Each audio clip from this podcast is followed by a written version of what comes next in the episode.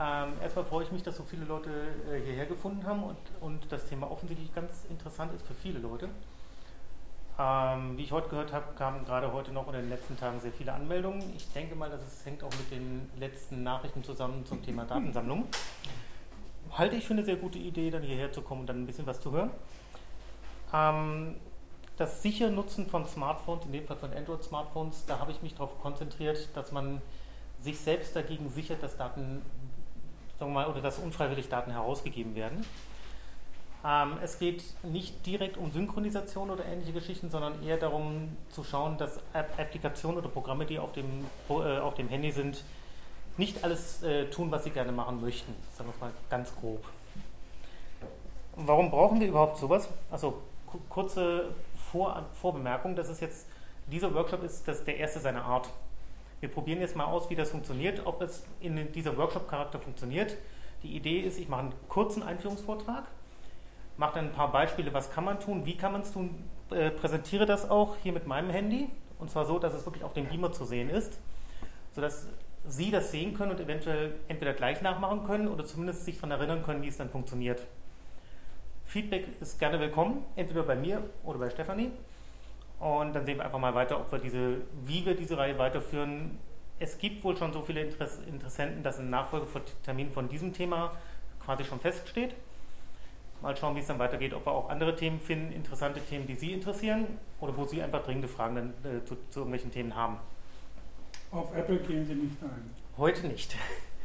Wir hatten vor zwei Monaten einen Vortrag generell zum Thema Smartphones. Da haben wir Apple, iOS und Androids gegenübergestellt und haben da eine, eine kurze Beschreibung gemacht, was kann das eine besser, was kann das andere besser. Gibt es diesen Podcast? Äh, habt ihr das damit aufgezeichnet? Ich gehe davon aus, dass es also normalerweise ja. Ich bin mir nicht sicher, wir hatten es auch im Showroom, aber so. müssen wir nachschauen. Wissen wir nicht. Ja. Die Folien können wir mit Zweifelsfall nochmal hervorholen und Ihnen zukommen lassen, wenn Sie da wirklich Interesse haben. Mhm. Oder wir machen eventuell, wenn wir noch jemanden finden, auch dasselbe nochmal für, für Apple iOS. Weiß ich nicht, muss ich, muss ich erstmal nachfragen, ja, ob wir da jemanden haben. Wichtig, ja. Gut. Ähm, warum überhaupt ein Thema, äh, das Thema Smartphones?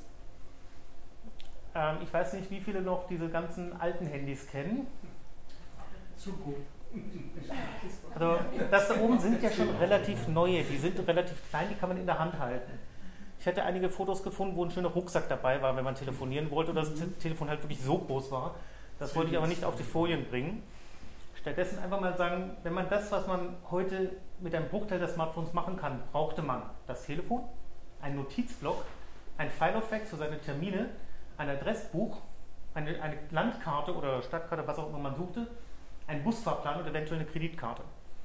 All das kann inzwischen ein Smartphone ersetzen. Und zum Vergleich, das ist ungefähr, also die Technik, die in den alten Smartphones drinsteckt, die ist auch im Mars-Roboter, so von der, von der reinen Rechenleistung her. Sehr viel mehr muss der nicht können, kann aber schon unheimlich viel so machen. Die alten Smartphones sahen, sahen bloß nicht so schön aus, sagen wir es mal so. Heutzutage hat man ein sehr, sehr buntes Handy. Man hat keine echten Tasten mehr, sondern nur noch ein Touchscreen. Zumindest die meisten Leute. Und ganz, ganz viele Programme drauf. Bei vielen weiß man zwar, was sie vordergründig machen, aber nicht, was sie noch so tun. Wie viele von den Programmen, die hier drauf sind, schätzen Sie, kennen Sie, wenn Sie ein Android-Smartphone haben? Ganz grob. Fünf? Zwei, drei, die Hälfte? Vier, fünf.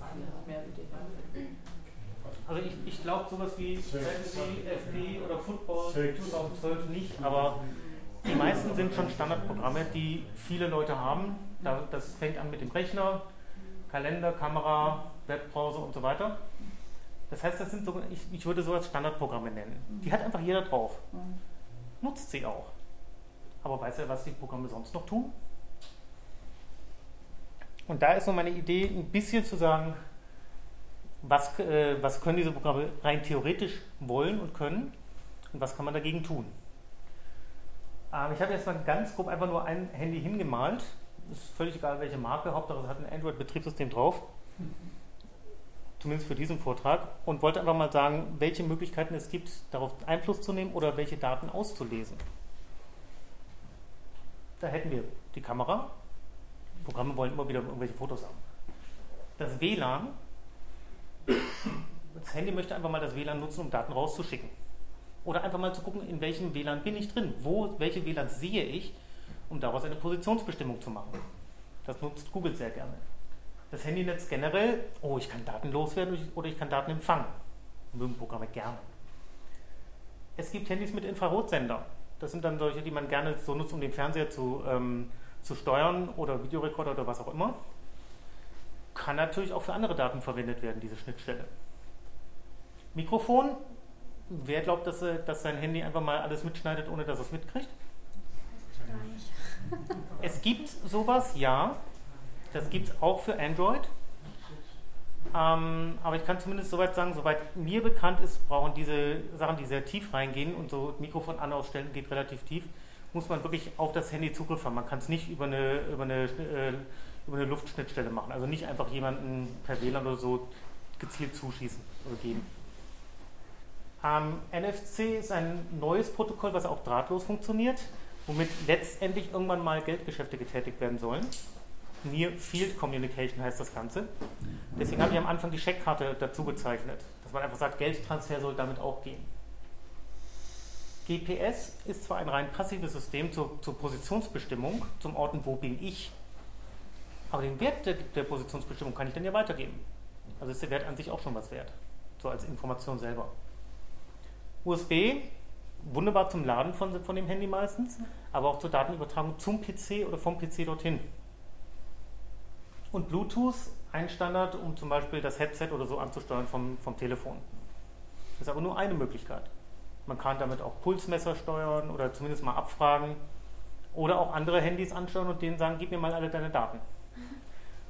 Es ist passiert bei alten Systemen oder bei alten Handys ist es passiert, dass wenn man ein bestimmtes Telefonhandy mit einer bestimmten Version abfragte, danach das Telefon gelöscht war. Das war ein Fehler damals. Den haben sie dann irgendwann nach, nach zwei Wochen, glaube ich, gefixt, aber das war am Anfang etwas schwierig, dann damit umzugehen. Aber es war zumindest möglich, vor, bis vor drei Jahren, glaube ich, unbemerkt über Bluetooth Daten auszulesen, wenn man, sagen wir mal, nicht so ganz geschickt war und das gesperrt hatte vorher. Ganz generell, das gilt für alle Handys. Auch und gerade für Android. Viele haben diese Schnittstellen, nicht alle, aber man sollte zumindest wissen, ob man eventuell diese Schnittstellen hat und wie man sie dann ausschalten kann. Eine, ein paar Einschränkungen für diesen Vortrag. Er gilt für Android generell, nicht für ein bestimmtes Telefon.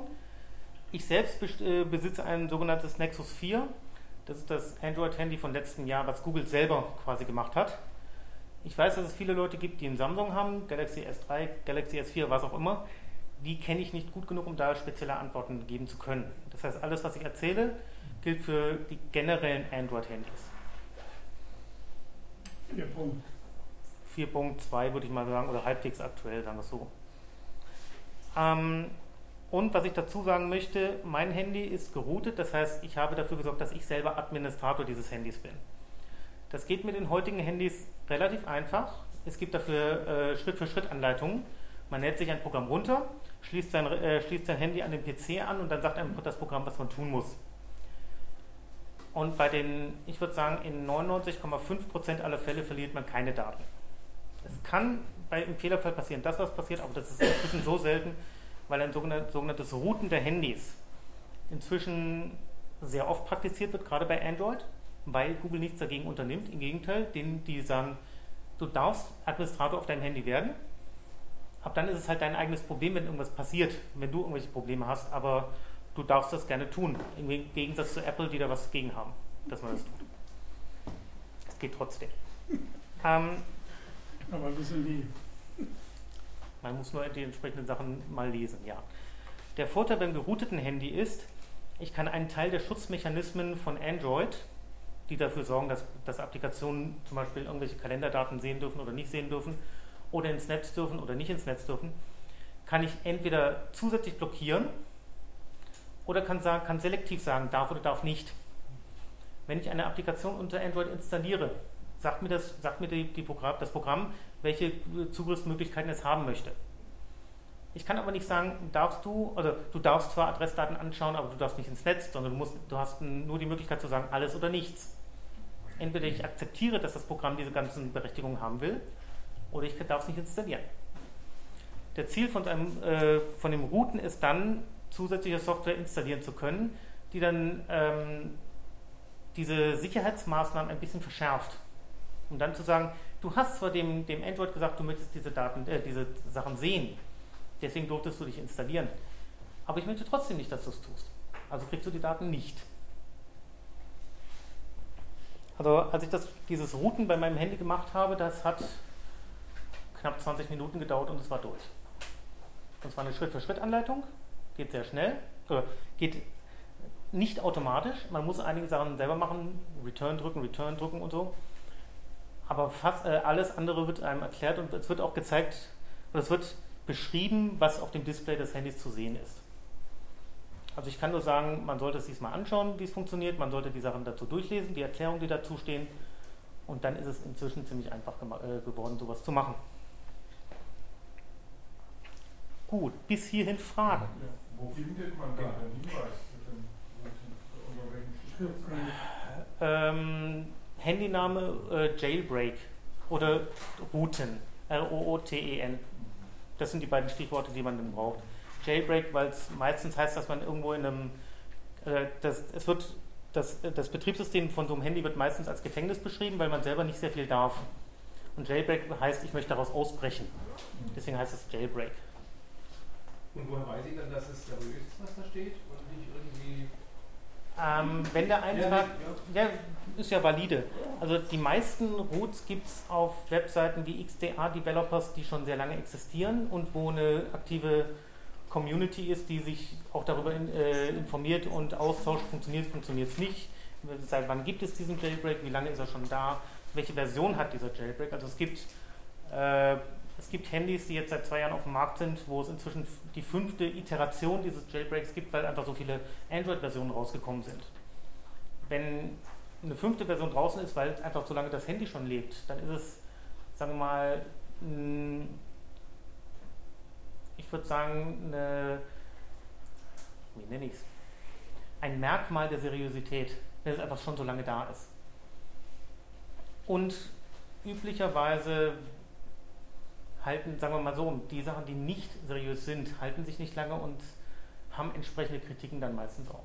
Sind entsprechend bei den Suchmaschinen auch nicht oben. Da muss man einfach mal ein bisschen gucken, worauf, also was auch oft was es auch oft gibt, dass äh, für bestimmte Handytypen, dass es dann eigene Foren gibt, die dann immer wieder auf, den, äh, auf solche Sachen verlinken. Und dann kriegt man meistens auch wieder XDR-Developers oder eine ähnliche Webseite, wo ganz viele von diesen Jailbreaks drauf sind. Und da, da werden die meistens auch gemacht, weil bei den XDR-Developern kommt historischerweise immer äh, das meiste Wissen über Android her. Warum auch immer das so ist, es war damals so. Ist das auch für Tablet-PCs? Ja. Also ich habe einen Asus Transformer. Mhm.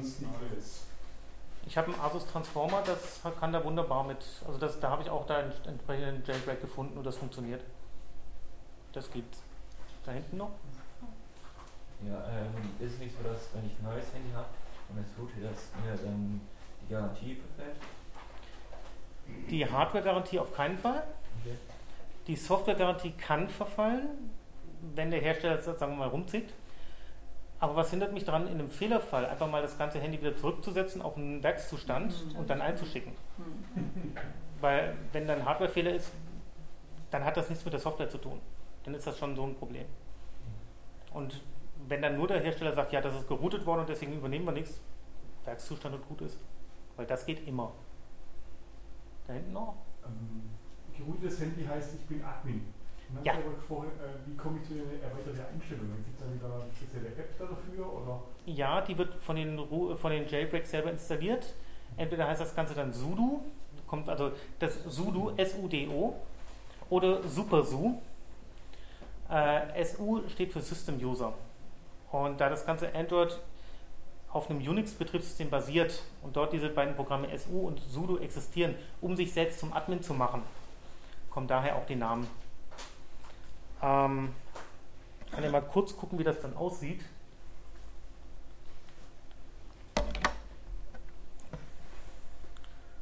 Das ist jetzt mein Handy. Ich habe hier eine Firewall drauf, die erlaubt bestimmte Sachen und erlaubt bestimmte Sachen nicht. Und wenn ich jetzt zum Beispiel einem Programm einfach mal Berechtigung wegnehme, dann müsst, genau, dann kommt hier bei mir die Abfrage nach einem Superuser. Dieses Programm möchte jetzt mit, mit Adminrechten arbeiten. Willst du das erlauben? Jetzt ist, jetzt egal, weil ich habe zu lange gewartet. Aber das sind dann so, so Sachen, die aufploppen, wenn diese Berechtigungen gebraucht werden. Das heißt, das, das Android, das Betriebssystem hat die nicht dauernd, sondern nur für die Zeit, wo ich es äh, vorgebe. Sprich, ich hätte, ich hätte jetzt 16, 15 Sekunden Zeit gehabt zu sagen, ja, darfst du. Ich habe nichts gemacht, also hat es erst gar nicht versucht, diese Art, oder du, äh, weil ich nichts gemacht habe, durfte es diese Admin-Rechte nicht nutzen. Demzufolge hat das jetzt gerade auch nicht funktioniert. Ähm, zusätzlich bei diesem Programm ist es auch noch so, ich kann sagen, dieses Programm soll sie generell diese Rechte haben, für die nächsten 15 Minuten oder für die nächsten 30 Minuten. Also wenn ich ein Programm habe oder wenn ich gerade viele Sachen einrichte, wie zum Beispiel eine Firewall oder so, dann wird es immer wieder mal nach diesen Rechten fragen, solange es Änderungen vornimmt. Das will ich nicht dauernd bestätigen. Dafür habe ich dann diese 15 Minuten Zeit, in denen arbeite ich und danach werden die Berechtigungen wieder weggenommen. Ansonsten ist das Jailbreak oder das, das Routen von einem Handy, sagen wir mal, geräuschlos. Man sieht es sonst nicht. Man sieht, dass man ein zusätzliches Programm installiert bekommen hat, nämlich dieses SuperSU. Und ansonsten kann man plötzlich andere äh, Programme installieren, wo dabei steht in den Beschreibungen, braucht Root Zugriff. Und dann funktionieren die. Das ist letztendlich alles. Kann man auch Programme deinstallieren, also fest installierte Widget? Oder empfiehlt sich das weniger? Das ist eine tricky Frage, ob man fest installierte Programme deinstallieren kann. Man kann ja, man sollte nicht. Sagen wir es mal so. Ich würde sie lieber einfach deaktiviert lassen und einfach erst gar nicht anschalten lassen. Ähm, das Problem ist, wenn ich dann diese Sachen einfach lösche, weiß ich nicht, was alles dranhängt oder welche Programme sich darauf verlassen, dass diese Programme da sind. Selbst wenn sie gar nicht benutzt werden. Ich war bisher zu faul, diese Sachen zu löschen, gebe ich ehrlich zu. Ähm, Im Zweifelsfall hilft immer ausprobieren und im Zweifelsfall wieder installieren. Weil man kriegt ja vom Hersteller die ganze Software wieder. Und wenn es irgendeine, irgendeine, Software vom Hersteller ist, meinetwegen Facebook-Applikation oder so, dann schmeißt man sie halt mal runter. Beim nächsten Update kommt sie eh wieder mit. Also wenn, wenn mal wieder ein Betriebssystem-Update mitkommt, was größer ist, dann sind da die ganzen Standard-Apps wieder dabei in einer neuen Version. Dann ist sie eh wieder da. Dann kann man sie wieder, wieder deinstallieren, wenn man möchte. Gehört dieses Cyanogen-Mod auch zu diesen Jailbreaks? Äh, es gehört nicht zu den Jailbreaks, aber es ist eine eigene Version von dem Android-Betriebssystem, Genau. wo viele Sachen fehlen. Also zwar gerade diese eingebetteten Sachen einfach fehlen. Okay. Ähm, ist durchaus zu empfehlen, wenn man auf keinen Fall äh, irgendwelche ähm, gebrandete Software haben will, wie Facebook, wie diverse andere Geschichten. Funktioniert besonders gut auch auf Elterngeräten, die meistens von den neuen, äh, neuen Android-Versionen nicht unterstützt werden. Setzt einen Jailbreak voraus, sagen wir es so rum, aber Cyanogen-Mod bringt es meistens selber mit, weil das muss eh für jedes, äh, für jedes Handy angepasst werden und Cyanogen-Mod sagt, dann machen wir den Jailbreak gleich mit. Das ist dann ein großes Programmpaket, was quasi auf das Handy gespielt wird. Also ich habe auch noch eine Frage, aber ich kenne mich jetzt nicht so gut aus. Ähm, Das macht nichts. also wenn ich jetzt so ein ge- geroutetes Handy habe und ich möchte zum Beispiel so eine VVS-App auf meinem Handy haben, macht er das dann oder sagt er, nee, jetzt, jetzt gibst du persönlich Daten raus, deshalb geht das jetzt nicht und dann Nee. muss ich ihm die, das okay geben. Ähm, das geroutete Handy verhält sich gegenüber, gegenüber solchen Programmen genauso wie ein normales Handy. Okay. Es, wird nichts, es wird nicht stoppen, es wird nicht stören. Die VVS-App ist eine ganz offizielle App von der VVS, die wird Ja. installiert, die wird benutzt. Okay. Je nachdem, welche Überwachungssoftware mit sich man installiert, die zum Beispiel sagt, Achtung, da ist eine Software, die möchte Daten abgreifen oder so, wird die irgendwann dazwischen funken und sagen, wenn diese App versucht, Daten zu bekommen, wird diese Überwachungssoftware kommen und sagen, hier, guck mal, die VVS-App möchte Daten, möchtest, möchtest du das erlauben? Ah, also, äh, Das wäre eine Möglichkeit. Ich, ich werde nachher mal ein, Ja. eine Sache so zeigen. Aber das macht ja nur dieses Antivirus-System. So Mein- quasi, mein genau. geroutetes Handy fragt mich nicht. Ähm, das Antivirussystem ist auf dem gerouteten Handy drauf. Okay. So rum. Ähm, das wird dann einfach sagen, stopp mal VVS-App, du musst kurz warten. Ich muss den Benutzer was fragen. dann wird so ein ähnliches Fenster aufploppen wie gerade eben. Und dann wird man gefragt, möchtest, möchtest du das erlauben, ja oder nein? Oder je nachdem, welches, welches System man nutzt, wird es, wird es bei der Installation das fragen, möchtest du das erlauben, ja oder nein? Und dann einfach äh, und dann das von vornherein unterbinden. Da werde ich aber nachher auch einen Teil, äh, eins von zeigen. Ah ja, das war gut. So, noch Fragen oder soll ich kurz weitergehen in dem Einführungsvortrag? Wir sind ja schon relativ weit gekommen, also schon mal nicht schlecht. So, gut, die Erklärungen habe ich durch. Was kann man generell tun? Ganz generell überflüssige Kommunikation ausschalten. Wer kein Bluetooth braucht, weg damit. Wer kein WLAN braucht gerade, weg damit. Wer im Flugzeug sitzt, sollte auch das Handynetz ausschalten. Kann man alles machen, geht gerade bei Android sehr einfach. Muss man einfach nur wissen, muss ich ganz ehrlich sagen. Ich habe auch relativ lange gebraucht, bis ich diesen einen Knopf gefunden hatte.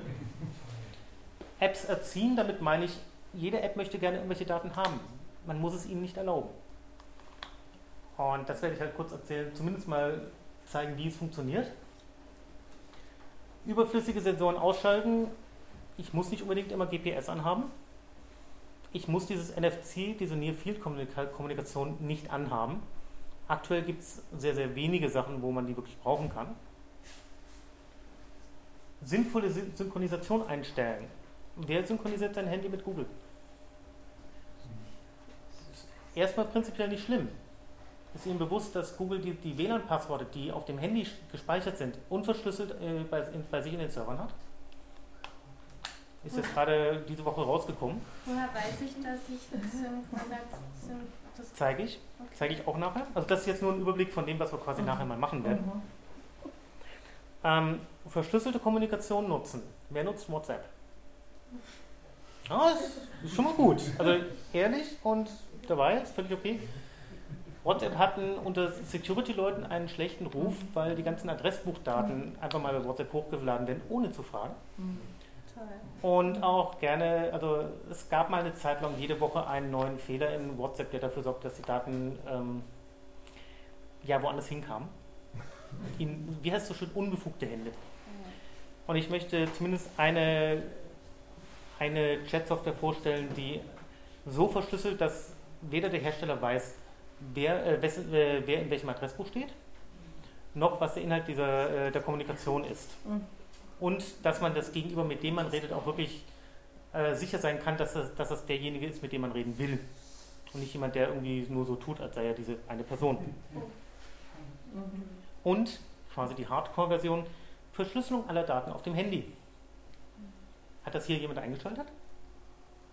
Okay. Außer mir sollte ich dazu sagen, ich habe es drauf. ja, ich gebe es zu, ich wollte wissen, wie schnell das Ding ist, wenn ich, wenn ich alles verschlüssele.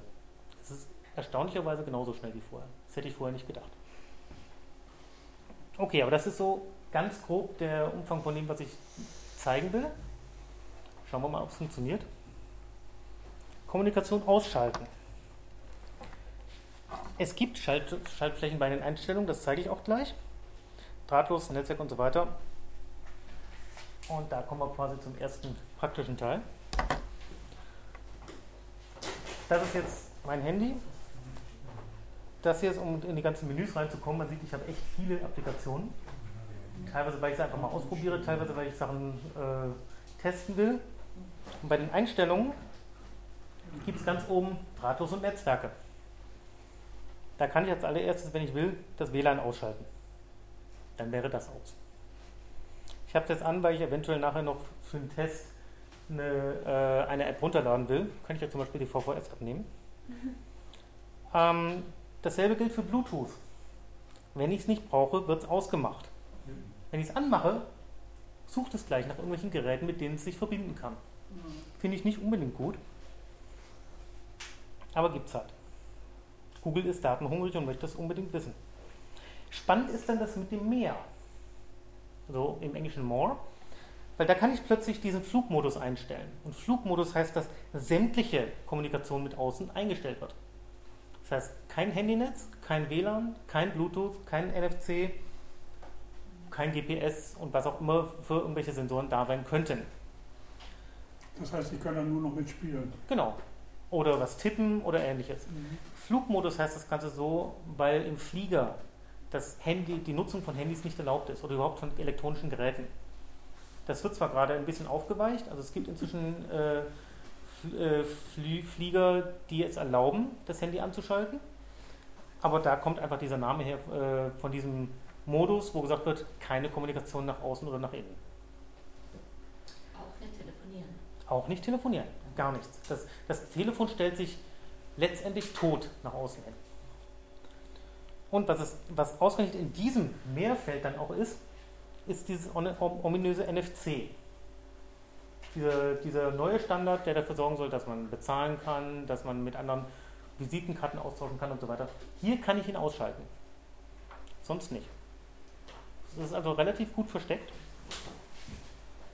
Jetzt kommen wir an, an so Geschichten wie speziell, spezielle Sachen, die einige Handys haben, wie dieses hier. Wenn ich es anschalte, dann hat er plötzlich sowas wie Android Beam. Dann kann er plötzlich den Inhalt von einigen Apps von einem Handy aufs andere übertragen, indem man die beiden Handys äh, hinter, äh, gegeneinander hält. Wenn beide dieses NFC anhaben. Will ich auch nicht haben. Also gleich wieder ausmachen. Das waren jetzt die Drahtlos, Drahtlos-Netzwerke. Aber das wird doch, äh, glaube ich, gerade bei der Jugend äh, eben am heißesten, denke ich, genutzt. Die tauschen sich ihre Videos auf unterschiedlichsten Wegen aus, nutzen dann auch WhatsApp mittlerweile eben Mhm. dazu, äh, weil Facebook ist langsam zu doof dem geworden. Okay. Ja, äh, ja also, also meine Mädels, die netzwerken über WhatsApp oder Okay. Viber, wie sie auch Mhm. alle heißen mögen, ja. Und ähm, ja, ist unkomplizierter, man muss sich nicht groß einloggen, man muss gar nicht groß was machen und Mhm. zack, zack, hat man schnell seine Botschaften verschickt. Jo, den würde ich das empfehlen, was ich, nachher vorschlage. Ist Ja. prima, aber ja, ähm, ja, ja. Aber, da, aber das meine ich, Ich- eben, ist das mit ich erkenne das durchaus an. Also Ja. ich, ich weiß, wie einfach es damit ist. Ja, ja. Das Problem ist, Sicherheit und einfach sind Sachen, die sich meistens ausschließen. ja, ja. Ich denke Und auch. da muss man den Leuten einfach, also man muss den Leuten immer wieder klar machen, was es bedeutet, wenn sie einfach haben wollen. Mhm. Beim Beispiel von WhatsApp kann man das ganz andere Thema einfache machen. Sicherheit. Kann man auch haben, wir gehen wieder zurück zu den, zu den äh, Telefonen von vorhin, zu den ganz frühen, weil dann kann man nur telefonieren. Mhm. Das ist einfach. Mhm. Ähm, das waren so die generellen Sachen. GPS findet man bei Standortzugriff. Gemeinerweise in zwei Varianten. Ähm, ich habe meinem äh, Handy erlaubt zu wissen, wo ich genau bin, weil ich das manchmal einfach brauche. Aber es gibt zwei Quellen dafür. Es gibt einmal die GPS-Satelliten, die sind oben, oben im Himmel und sind eine passive Version der Ortung. Das heißt, mein Handy kriegt von denen irgendwelche Sachen geschickt und berechnet dann aus diesen Sachen, die es bekommt, wo ich bin. Das, was es dann noch gibt, ist dieser Standort per WLAN und Mobilfunknetz. Da ist das Handy aktiv.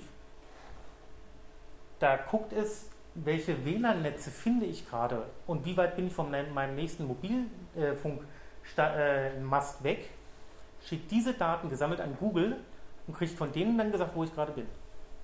Kreuzpeilung oder wie geht das da? Tri äh, Triangulation letztendlich.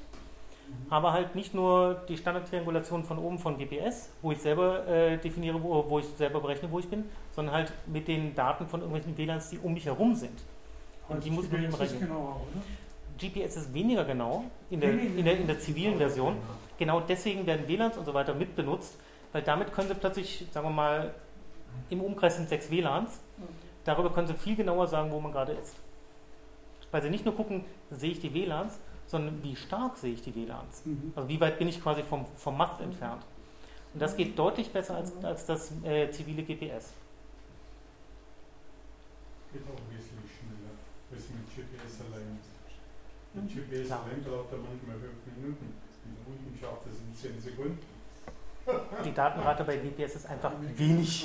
Und deswegen braucht es einfach relativ lange, bis es überhaupt eine fixe, einen fixen Stand findet. So, das sind, sagen wir mal, ich momentan ja. Wenn ich es nicht haben will, wird es ausgemacht. Aber dann wird sofort, eine von meinen, meinen Applikationen wird sofort beendet. Weil es plötzlich nicht mehr weiß, wo ich bin. In dem Fall Google Maps. Meint dann, nö, jetzt will ich nicht mehr mitspielen. Das ist das Gemeine. Viele von diesen Applikationen wollen das einfach haben. Ich persönlich finde es aber doof, immer die, in die Einstellungen reinzugehen. Es ist so anstrengend. Stattdessen gibt es Programme wie dieses, was Sie da unten sehen. Das ist eine Schnelltool-Leiste, wenn man so will. Da kann ich mit einem Knopf einfach sagen, ich möchte keine Töne hören, ich möchte Bluetooth an ausmachen, ich möchte WLAN an ausmachen. Ähm, die heißen meistens Quick Button oder ähnlich. Also das ist jetzt so eins von den Beispielen.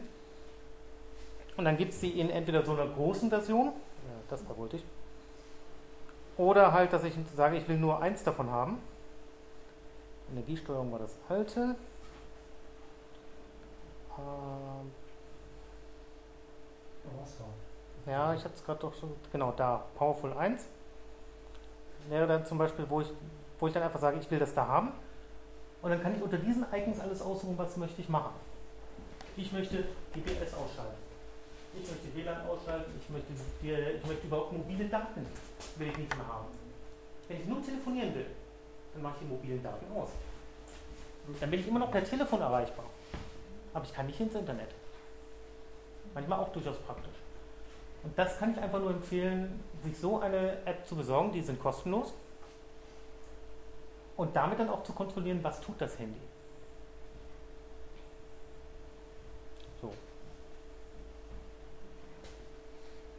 Wie heißt es die App, wo Sie jetzt einmal Moment, ich gehe nochmal rein. Die heißt letztendlich Powerful. Powerful Button. Powerful. Genau. Also da steht's. Ja. Ja, es ist wahrscheinlich hier gerade eine sehr, auch was die Android-Versionen anbelangt, ähm, auch eine sehr heterogene Situation. Also bei den neuesten Android unter Samsung gibt es diese ganzen Dinge eigentlich schon im System integriert. Also da braucht man sich dann eigentlich nichts runterladen. Deswegen sage ich explizit, Ja, ich mache genau. Stock Android, ich mache nicht eine spezielle Version. Ja, Samsung ist in der Hinsicht sehr äh, fortschrittlich, weil es, Ja. ich glaube, beim Galaxy S3 schon drin haben, dass man, sobald man ne? ähm, diese Leiste runterzieht, Genau. dass da gleich ganz oben schon diese Sachen drinstehen mit Also mobile Daten an, aus und so weiter. Genau. Ja. ja. Aber es gilt halt nur für Samsung, deswegen habe ich das erstmal nicht gesagt. So, und was ich noch zeigen wollte, das war vorhin ja die Frage mit, den, mit der Synchronisation der Konten, oder hatten Sie eine Frage? War gerade so, okay. Ähm, muss ich nochmal in die Einstellungen rein. Wer hat mehr als ein Konto auf seinem Handy? Gut. Man sieht, ich habe da ein paar mehr. Mm, Das Gemeine bei dem Google-Konto ist, man kann sehr viel synchronisieren. Der Vorteil ist, man kann ihm gezielt sagen, was man nicht synchronisieren will. Also man kann ihm sagen, generell alle App-Daten, dazu gehört Google Maps, dazu gehört äh, Hangouts und diverse Sachen, die Google selber gemacht hat, die Programme, soll er mit dem Server synchronisieren. Bitte sehr. Aber das geht dann nur mit Adminrechten, oder? Nein, das sind alles Sachen, die ganz normal funktionieren. Die Adminrechte werde ich nachher erzählen. Das ist alles momentan ganz normale, ganz normale Sachen, die mit jedem Android-Handy aktuelle Version auf jeden Fall funktionieren. Das Gemeine ist ja, dass eigentlich per Default erstmal alles aktiv ist. Das heißt, wenn man sich da nicht drum kümmert, Hat man gleich erstmal alles ähm, drin. Interessant, ja. Also da, was Google da alles versucht zu synchronisieren, das ist ein bisschen erschreckend. Mhm. Automatische Sicherung in Google Plus. Wer soziale Netze mag und Google Plus als soziales Netz ansieht, darf das gerne machen. Ich bin nicht der Meinung, dass ich das machen möchte. Chrome-Synchronisierung heißt, der Webbrowser, den ich hier nutzen kann, der hier drauf ist, wird so synchronisiert, dass ich mit jedem Android-Handy oder Android-Tablet oder was auch immer ich habe, die ganzen Tabs, die ganzen Lesezeichen, die ich habe, automatisch synchronisiert werden. Bei mir ist es so, ich habe deutlich andere Tabs auf meinem PC als auf meinem Handy, weil ich einfach eine andere Sichtweise habe. Ich möchte andere Informationen dann sehen. Ich möchte gar keine, gar keine Synchronisation haben, zumindest nicht außerhalb dieses Handys. Hier drauf dürfen die Daten sein, aber nicht, nicht irgendwo bei Google. Aber das geht nicht über die Cloud. Doch. Also wenn ich, synchronisieren, wenn ich synchronisieren anmache, geht das immer über die Cloud. Hierbei. Das geht Und immer muss auf ich die noch aktivieren oder ist die automatisch? Das Gemeine ist, die sind alle erstmal an. Okay. Um die nicht zu synchronisieren, muss ich sie auswählen, muss ich sie Mhm, okay. Deswegen zeige ich quasi gerade, was er alles machen möchte. Der Vorteil ist, er spezifiziert sehr genau, was er machen möchte. Also er kann sagen, in dem Fall heißt es wirklich nur, ich möchte den Webbrowser Chrome synchronisieren. Google Fotos, Google Currents, das ist irgendwie, wo bin ich gerade? Google Playbooks, das sind halt Bücher, elektronische Bücher, die man gekauft hat oder ge geschenkt bekommen hat. Filme, Musik, Google Plus selber, das soziale Netz. Ingress, sagt das jemandem was hier außer mir? Okay. Blau oder grün? Noch nicht, Äh, ein Spiel, was quasi in der Realität spielt und wo man zu bestimmten Orten hingehen muss, um, äh, um Aufgaben zu lösen. Das Spiel heißt Ingress. Soll synchronisiert werden bei mir, weil ich es halt auch spiele durchaus. Kalender wird automatisch zu Google synchronisiert. Genauso wie die Kontakte. Wenn man es nicht aktiv ausstellt. Ich habe von vornherein, bevor ich das Handy überhaupt, oder ich habe es bei Google angemeldet und vorher dafür gesorgt, dass keine Kontakte und Kalender überhaupt auf dem Handy sind. Dann kann auch nichts mit synchronisiert werden. Ich habe meine ganzen Kalendereinträge auch vom alten oder meine ganzen Kontakteinträge vom alten Handy übernommen, aber nicht in das Google-Konto. Wie ist das denn aber, wenn man das beruflich nutzt? Dann muss der Sys- Systemadministrator der Firma, bei der man angestellt haben, äh, Ja. ist, das machen. Ja. Das war nicht ich. ähm, wenn ich das, ich will das nachher gern ausschalten, diese Synchro- Synchronisierung, Mhm. Kontakte. Wenn ich das nachher nicht finde, können Sie mir da helfen. Ja, natürlich, dafür bin ich da. Ja. Ansonsten gibt es einfach den Haken, draufklicken. Ich, ich finde diese, ich finde die Synchronisierung nicht. Okay, schauen wir einfach nachher. Dann gibt es meine Tracks, das ist quasi ein GPS-Logger.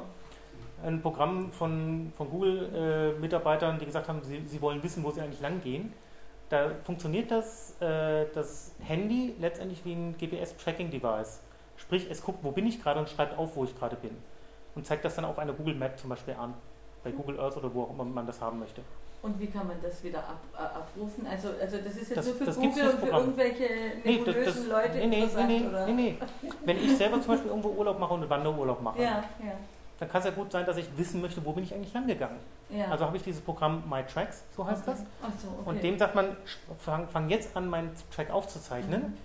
Und das wurde inzwischen in Google so integriert, dass sie sagen, okay, wir synchronisieren das automatisch mit unserer Cloud, Mhm. Damit du nicht immer mit deinem Handy dein Handy zum PC tragen musst und dort die Daten runterladen musst. Was ich persönlich viel bequemer finde, aber okay. Aber das ist eine separate App. Das ist eine separate App. Aber möchte synchronisiert werden, automatisch. Personendetails habe ich mir nicht genauer angeschaut, muss ich ehrlich sagen. Klingt schlimm genug. Und Sound Search ist so ein, ich habe ein Lied im Kopf und würde gerne wissen, wer es gesungen hat. Mhm. Und die Suchen dazu können auch gesynchronisiert werden. Wer es möchte, kann es machen. Ich bin nicht der Meinung. Die Suche. Die suchen und dann auch die Ergebnisse natürlich.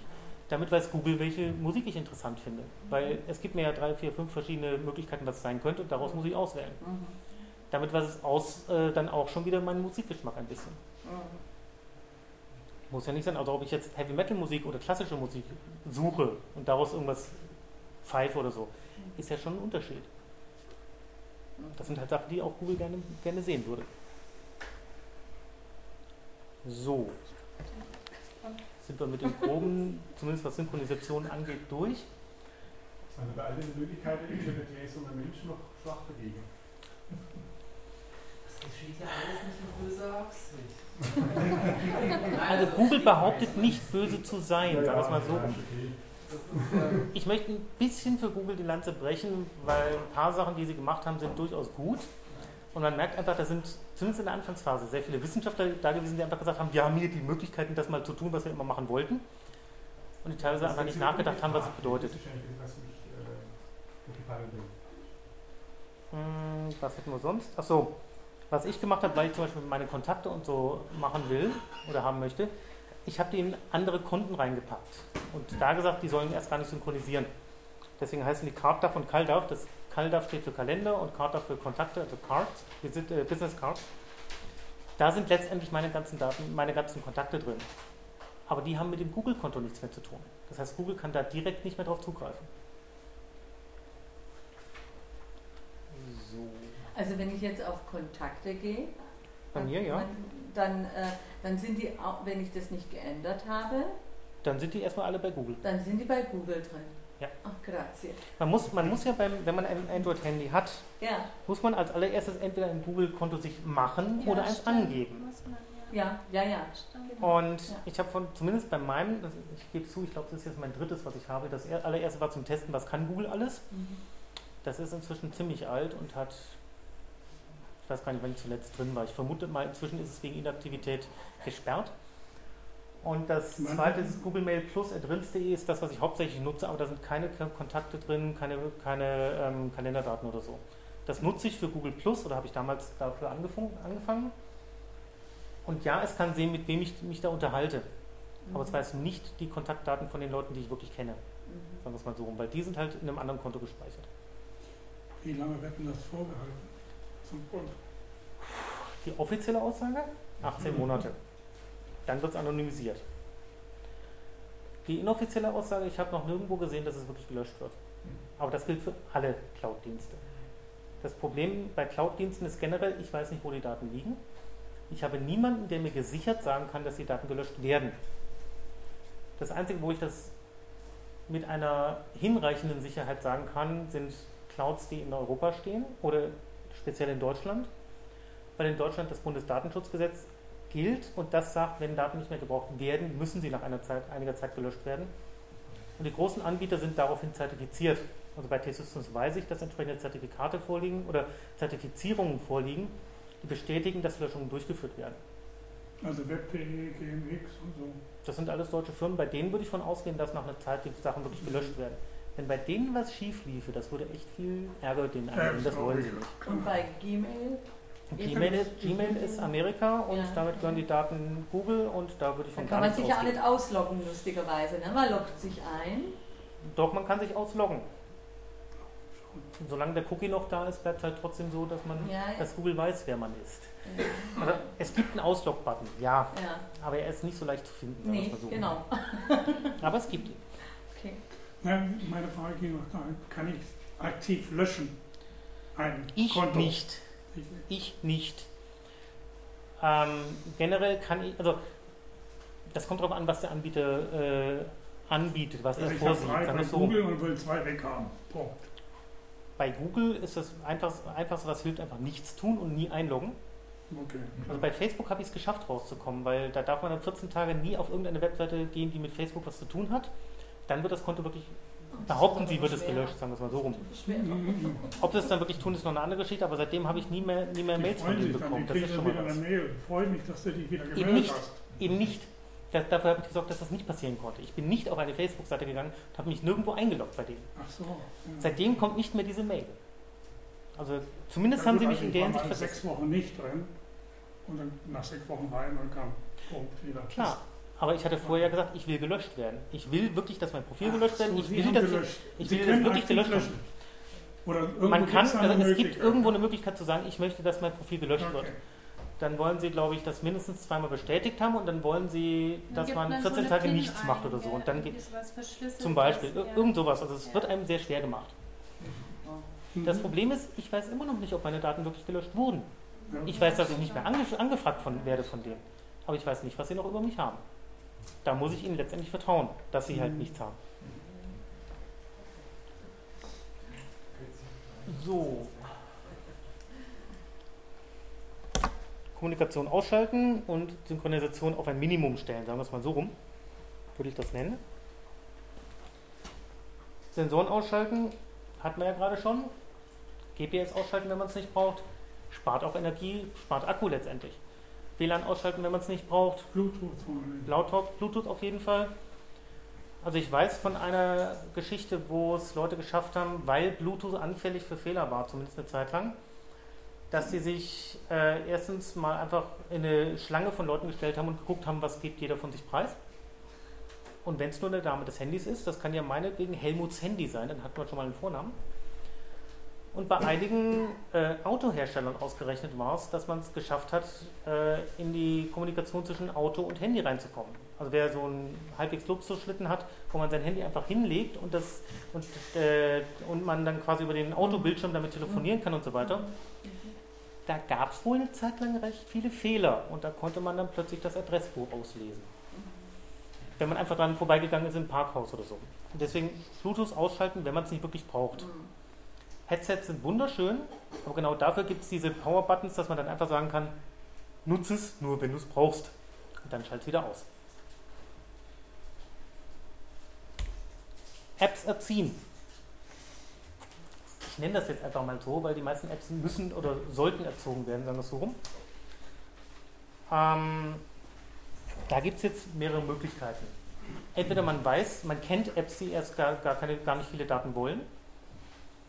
Das sind meistens zum Beispiel Apps, die, für die muss man bezahlen, weil irgendwie wollen die Entwickler was verdienen. Entweder indem sie Daten verkaufen, Informationen, oder indem sie Werbung schalten, oder indem sie bezahlt werden. Bei den meisten, nennen wir es mal Pro-Apps, habe ich den Eindruck, dass die Entwickler durchaus sinnvoll arbeiten und da nicht so viele Daten wollen. Es gibt immer Ausnahmen, aber so mein eigener Eindruck davon ist das einfach so. Oder halt entsprechende Programme nutzen, die dafür sorgen, dass das nicht passieren kann. AppGuard ist, also was ich ein bisschen vorstellen möchte, sind zwei verschiedene Methoden, diese Apps zu erziehen. Das eine heißt AppGuard, das andere AppWall. Das setze mich doch mal ein bisschen. Ich hoffe, das geht dann. Also Sie müssen ja eh den Bildschirm anschauen und nicht mich. AppGuard ist ein Programm, in dem kann man sagen, welche Apps gibt es, sind auf dem, Programm, äh, auf dem System drauf und was sollen die dürfen. Jetzt nehme ich mal eins, was ich gerade erst installiert habe, vorhin, weil ich es testen wollte. Business Calendar Free. Das sagt mir gleich, welche Berechtigung möchte das Ding haben. Es möchte aktive Apps abrufen. Es möchte vollen Netzwerkzugriff. Es möchte meine personenbezogenen Daten. Spannend finde ich jetzt, dass ohne das Wissen des Eigentümers Kalendertermine hinzufügen oder ändern und E-Mails an Gäste, Gäste senden. Es möchte den Telefonstatus und Identitäten abrufen, wenn ich Anrufe kriege. Kontakte lesen, okay, für einen Kalender, das kann ich noch akzeptieren vielleicht. Jo, das möchte alles. Möchte ich, dass es das kann? Nicht unbedingt. Und deswegen wird bei AppGuard das so gemacht, dass wie das Programm arbeitet, ist, sagen wir mal, unter, unter Sicherheitsleuten umstritten. Für einen Normalanwender, denke ich mal, ist es durchaus gut.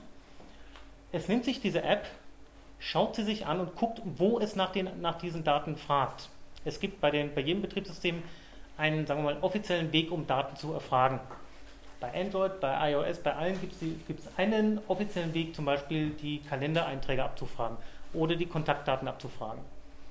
Dieses Programm ähm, AppGuard geht hin und sucht nach diesen Wegen, die, die offiziellen, nach den offiziellen Wegen diese Sachen abzufragen und klingt sich da ein. Und sagt, Moment, bevor du diese Sachen abfragen darfst, frag mich, ob du das darfst. So ganz grob übersetzt.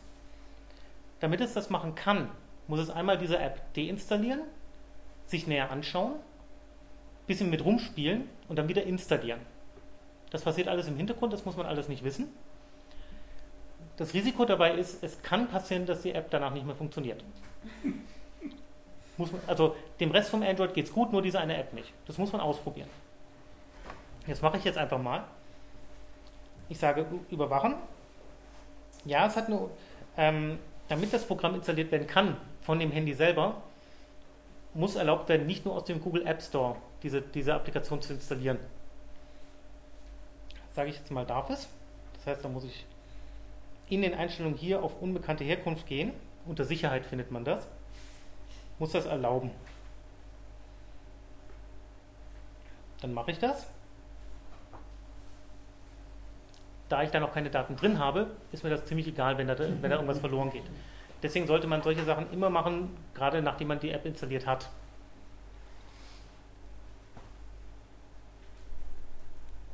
Wie üblich, man sollte die entsprechenden Nutzer-Agreements äh, lesen. Wer hat das jemals gemacht?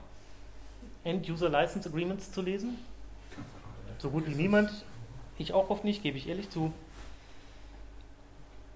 Inzwischen mache ich es öfters, einfach mal um zu wissen, worauf ich mich jetzt schon wieder einlasse.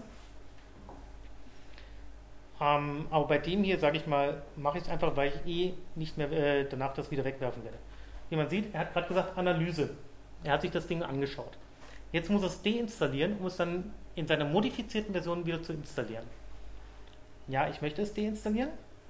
Das ist der ganz Standard, der ganz normale äh, Aufruf von sowas, wie, wie sowas gemacht wird. Jetzt kommt, möchten Sie das installieren. Da fragt er mich schon wieder, das ist jetzt wieder ganz normal Android, was möchte das Ding alles dürfen? Sage ich ja. Weil ich weiß, dass AppGuard das Ganze sich angeschaut hat, sage ich, darfst du. Fertig. Jetzt sagt mir AppGuard, wunderbar, hat funktioniert, erfolgreich modifiziert. Jetzt kann ich innerhalb von AppGuard sagen, das Ding soll aktive Apps nicht mehr anrufen können. Was vorher standardmäßig an war. Jetzt kann ich es ausschalten. Ich kann ihm auch sagen, es darf keinen vollen Netzwerkzugriff haben. Und diverse andere Sachen kann ich dann einfach sagen, darfst du nicht mehr. Das Schöne bei dem Programm ist, ich kann nicht nur sagen, ähm, mache ich jetzt nicht nehmen, weil es dauert zu lange. Ich möchte, äh, ich möchte nicht nur wissen, du darfst vollen Netzwerkzugriff haben, sondern ich möchte sagen, du darfst dort und dorthin haben und dort und dorthin nicht. Amazon Kindle sagt hier jedem was? Gut, das ist eine Applikation zum Lesen von E-Books. Wer kann sich vorstellen, was die Applikation alles macht? Also sie synchronisiert bei jedem, bei, bei jedem Aufruf, synchronisiert sie den Stand, wo ich gerade bin beim Lesen, mit dem Hauptserver. Also am Strand von Malibu, egal wo. Egal wo. Wenn ich, also, wenn ich die App aufmache, fragt es beim Server erstmal nach, wo, hast du, wo war ich denn zum letzten Mal, als ich lesen wollte. Oh Gott. Und wenn ich an einer anderen Stelle bin, äh, bin als ich vorher war, fragt es mich, wo ich hinspringen will. Zum Beispiel. Ähm, ich vermute auch sehr stark, dass es meldet, wenn ich ein Buch zu Ende gelesen habe, weil es auffällig oft passiert, dass zwei, drei Tage später Amazon mich fragt, wie ich das Buch fand. Mhm. Das Schöne bei diesem Programm AppGuard ist, es hat, wie man sieht da rechts, ein Log. Wenn ich da hingehe, sagt es mir nicht nur, es wird gestartet, sondern Internetzugriff gestattet, wohin? Also heute um 14.26 Uhr habe ich offensichtlich wieder angefangen, irgendwas zu lesen, weil es hat bei Amazon nachgeschaut, wo, äh, es ist zu Amazon gegangen, hat gesagt, huhu, hier bin ich und hast du was für mich? Und das passiert dann irgendwie relativ oft. Oder um 12.52 Uhr, 12.49 Uhr. Ich weiß nicht warum. Also meistens lese ich mindestens eine halbe Stunde. Warum fragt es mich dann alle fünf Minuten? Ähm, ist gut, um es zu wissen.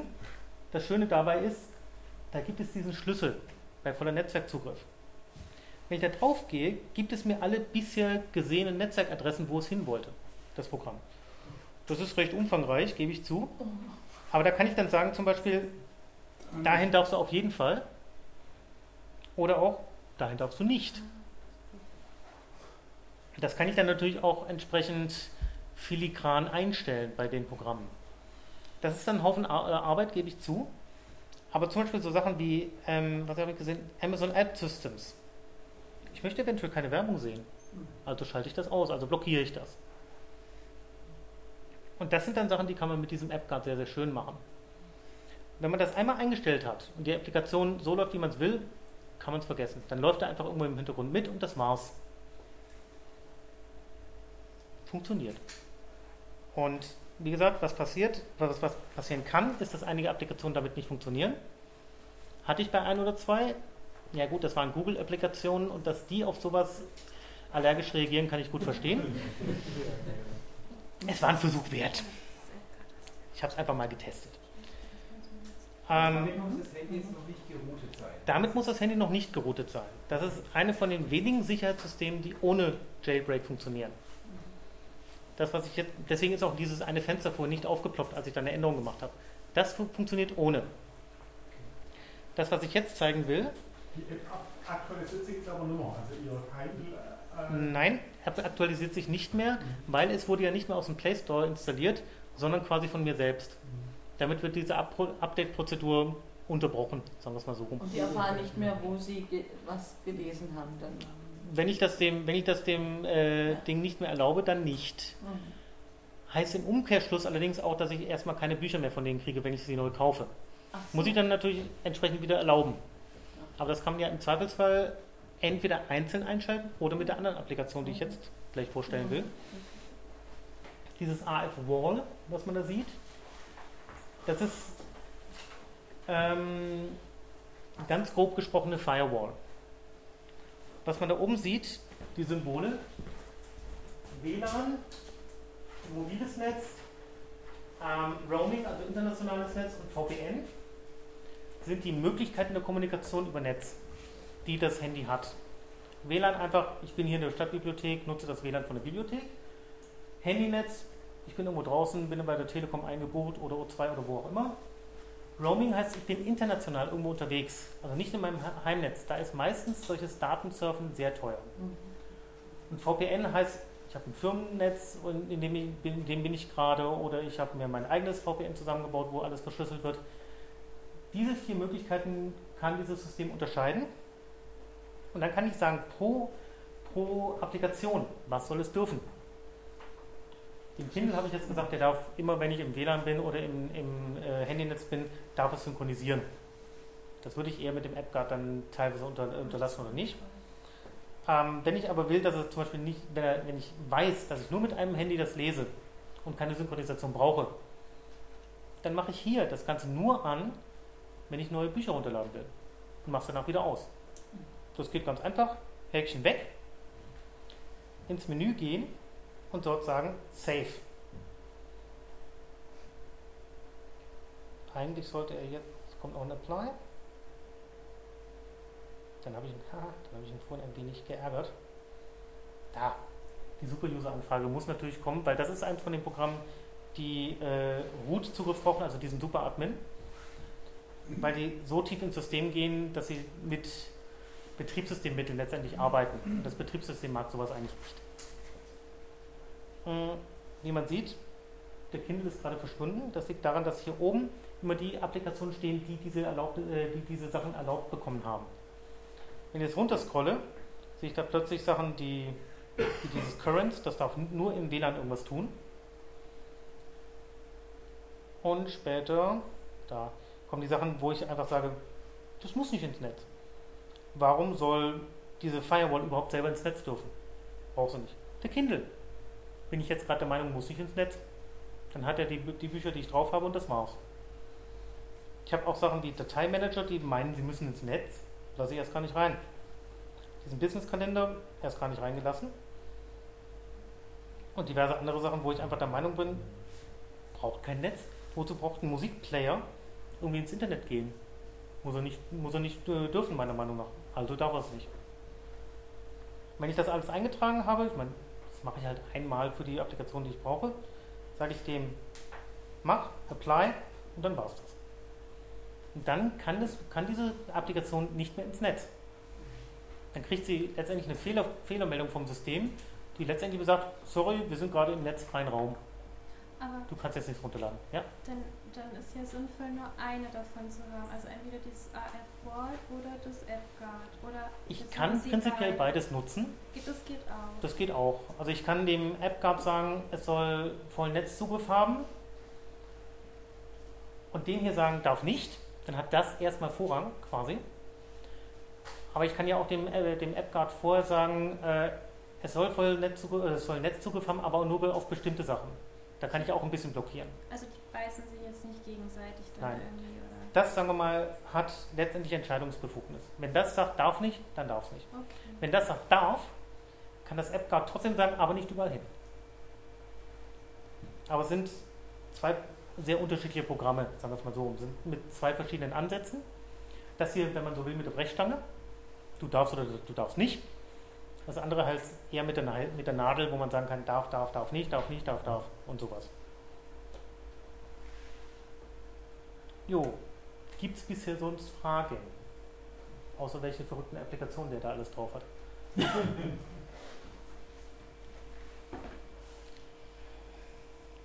ist äh, Frage. Das Ja. Sowas wie, ist es wie AVG? Oder ist es jetzt Ja, das hatte ich nämlich auch. Was ist ist- Antivirusprogramm habe ich Ja. Nein, ähm, ist es hat nichts mit Antiviren, also ein Antivirusprogramm ist es nicht, weil es nichts mit, äh, weil es nicht versucht, irgendwelche Antiviren oder irgendwelche Viren aufzuhalten. Es ist wirklich nur eine Firewall. So ähnlich wie die Windows Firewall. Ich lasse es durch oder ich lasse nicht durch. Ich gucke nicht in den Datenstrom rein und gucke nach irgendwelchen Signaturen oder so. Das macht es nicht. Also wäre es dann ist doch besser zusätzlich noch das dann. Oder was empfehlen Sie überhaupt dann noch so? Meine persönliche Empfehlung ist, ich gucke lieber, welche Applikationen ich wirklich installiere, als so eine Generalsoftware zu nutzen, sagen wir es mal so. Ähm, es gibt relativ wenig, ich sage nicht gar nicht, aber es gibt relativ wenig Bedrohungen für iOS oder Android über Viren oder ähnliches. Meistens kriegt man das dann schon selber mit.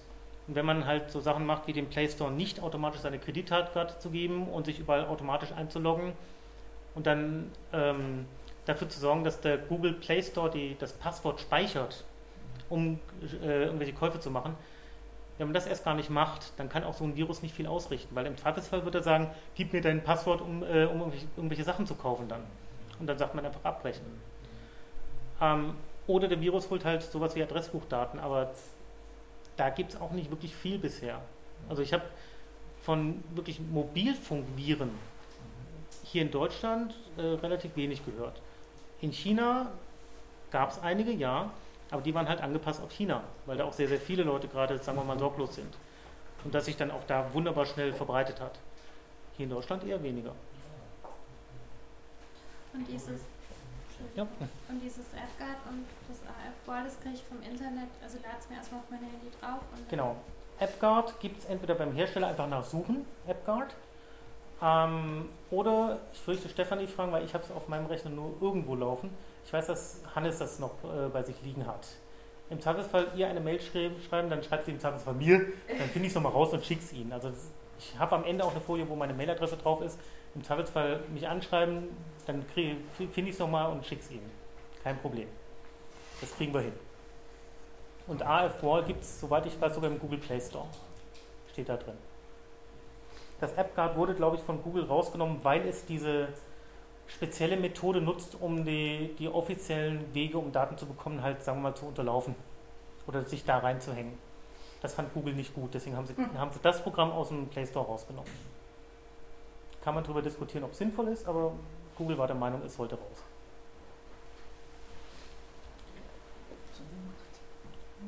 Es gibt, noch die, es gibt noch einige andere Programme, die ähnliche Sachen machen. Die habe ich jetzt mal nicht weiter angeschaut. Es gibt eins, das sah sehr schön aus, Permission Manager heißt das, aber da habe ich irgendwie nicht mehr, nicht, irgendwann nicht mehr verstanden, wie es funktioniert. Da dachte ich, wenn ich schon nicht verstehe, dann will ich erst gar nicht probieren, es hier zu erklären. Ähm, das würde sonst sehr lange dauern. Ich hatte im Vorfeld auch gebeten, dass ein paar Fragen gestellt werden. Ist erstaunlich oder erfreulicherweise auch passiert. Muss ich leider ein paar Leute enttäuschen zum Thema Synchronisation generell mit diversen anderen Systemen. Es gibt, wie man vorher ja gesehen hat, generell immer die Google-Synchronisation. Google synchronisiert gerne alles mit sich selber. Also alle Kalendereinträge gehen in den Google-Kalender rein. Alle Kontaktadressen gehen in den Google Contacts. Alle Mail-Sachen gehen in Gmail. Und so. Gerne. Machen die un unheimlich gerne und automatisch. Bei anderen Systemen sieht es schwierig aus. Es gibt Systeme oder es gibt Programme, die können mit Outlook synchronisieren, ja.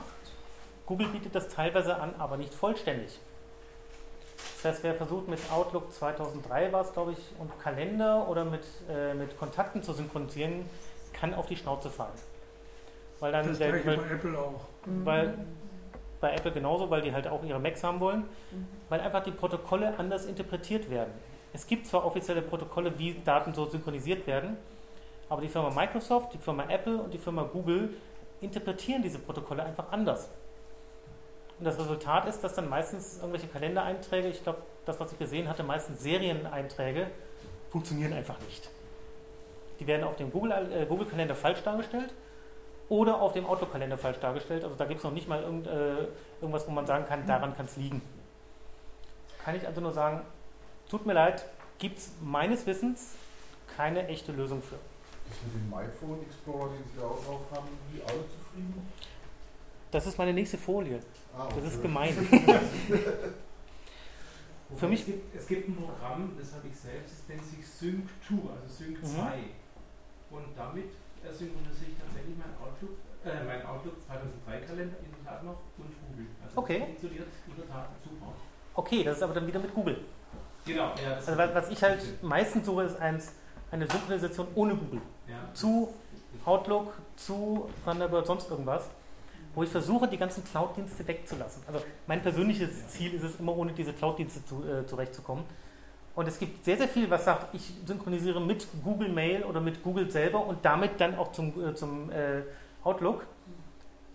Ja, aber das unterstützt auch Google wiederum. Aber das ist halt genau das, was ich nicht will, weil da muss ich wieder über Google gehen. Ich suche halt gerade explizit Sachen, die nicht so laufen. Und Thunderbird wäre da. Thunderbird ist lokal. Das ja, tut durchaus. Das Also vorstellbar. wa- was generell funktioniert, die Protokolle CalDAV und CardDAV, hat, hat man vorher schon die Icons gesehen, das sind Protokolle, zum äh, Synchronisieren von Kalender- oder Kontakteinträgen. Wenn mein Server CalDAV und CardDAV spricht, kann ich da mit meinem Android-Handy mitarbeiten. Das heißt, die können, sich, können dann auch wirklich miteinander kommunizieren. Das funktioniert, so wie ich es bisher nutze, bei mir ziemlich gut. Ich synchronisiere, ich habe einen eigenen, ähm, einen eigenen Groupware, äh, Groupware-Server bei mir zu Hause laufen mit Open Source. Und dagegen kann ich, äh, kann ich synchronisieren. Das funktioniert. Zusammen mit meiner Frau, die hat dann ihr, ihr eigenes Konto. Wir haben einen gemeinsamen Kalender und da können wir auch beide reinschreiben. Funktioniert. Also sowas funktioniert. Solange die Software halt CalDAV und CardDAV als Protokoll unterstützt. Offene Protokolle? Nicht nativ. Hm? Nicht nativ. Das heißt, du brauchst wieder ähm, Ich brauch- Apps für die beiden. Genau, aber die kriege ich auch frei im, im, im Ja. entsprechenden Store. Und der Support ist erstaunlich gut. Ja. Also ich habe da inzwischen, glaube ich, drei oder vier Bugs eingereicht. Das war innerhalb von einer halben Stunde gefixt. Ja. Okay, ich konnte Ihnen auch sagen, wo der Fehler war, aber da ist das, die arbeiten da recht gut dran, um das zu fixen. Weil Samsung Keys explizit angefragt wurde, gibt es nur für Samsung-Geräte und funktioniert auch nicht vollständig mit der Synchronisation. Mehr kann ich leider auch nicht dazu sagen, weil ich kein Samsung-Gerät habe. Und auch keins so im Zugriff, dass ich damit explizit testen könnte, sagen wir es mal so rum. Ich weiß, dass es sehr beliebt ist und sehr viele Leute Samsung nutzen. Ich habe leider keins. Und wo es gerade vorhin angesprochen wurde, was ich sehr schön finde, ist dieser MyPhone Explorer, weil er lokal arbeitet. MyPhone Explorer verbindet sich mit dem Handy entweder über USB, über WLAN, über Bluetooth, was man haben möchte. Bei WLAN fragt es sogar eine extra PIN ab zwischen dem Windows-PC und dem Handy. Und dann kann man darüber synchronisieren. Aber nur mit dem eigenen PC. Das geht nicht in eine Cloud rein. Es geht nur auf dem PC auf einen entsprechenden äh, Client von, von diesem MyPhone Explorer. Und wenn man möchte, zum Beispiel auch in Thunderbird rein. Also so, so Sachen wie Adressdaten können mit Thunderbird synchronisiert werden. Halte ich für ziemlich gut. Ich habe gelesen, dass damit Outlook 2003 funktionieren soll. Das habe ich in einem Forum gelesen. Thunderbird habe ich ausprobiert, tut. Kalender nur lokal, aber funktioniert. Ich kann mit dem iPhone Explorer meine Kalendereinträge dort äh, editieren und die können dann auch wieder synchronisiert werden zum Handy und andersrum. Wer also irgendwas sucht, was nicht mit einem großen Server funktioniert oder so, dem kann ich das empfehlen. Ist freie Software. Der Autor freut sich über Spenden. Sagt er zumindest. Ist halt letztendlich nichts für jemanden, der se- seine Sachen immer mit Google machen will oder mit Google synchronisieren will, weil er mehrere Geräte hat. Soll es ja geben, ein Tablet, ein Handy, sonst irgendwas. Aber für jemanden, der nur ein Handy hat und gar nicht so viel mit Google machen will oder mit irgendeinem anderen Cloud-Anbieter, für den ist das gut. Ich kann es ja mal kurz zeigen, glaube ich. Ja.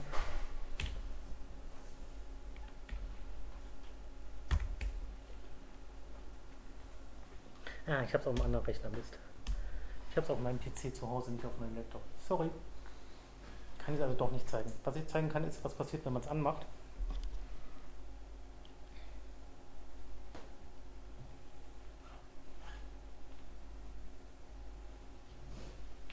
Wenn man es anmacht und man hat und er wartet, dann wartet der erstmal auf eine Verbindung. So heißt das. Der macht von sich aus nichts selber. Er fragt nur, wie willst du mit mir reden? Über WLAN? Dann will er eine WLAN-Pin. Über Bluetooth habe ich deaktiviert.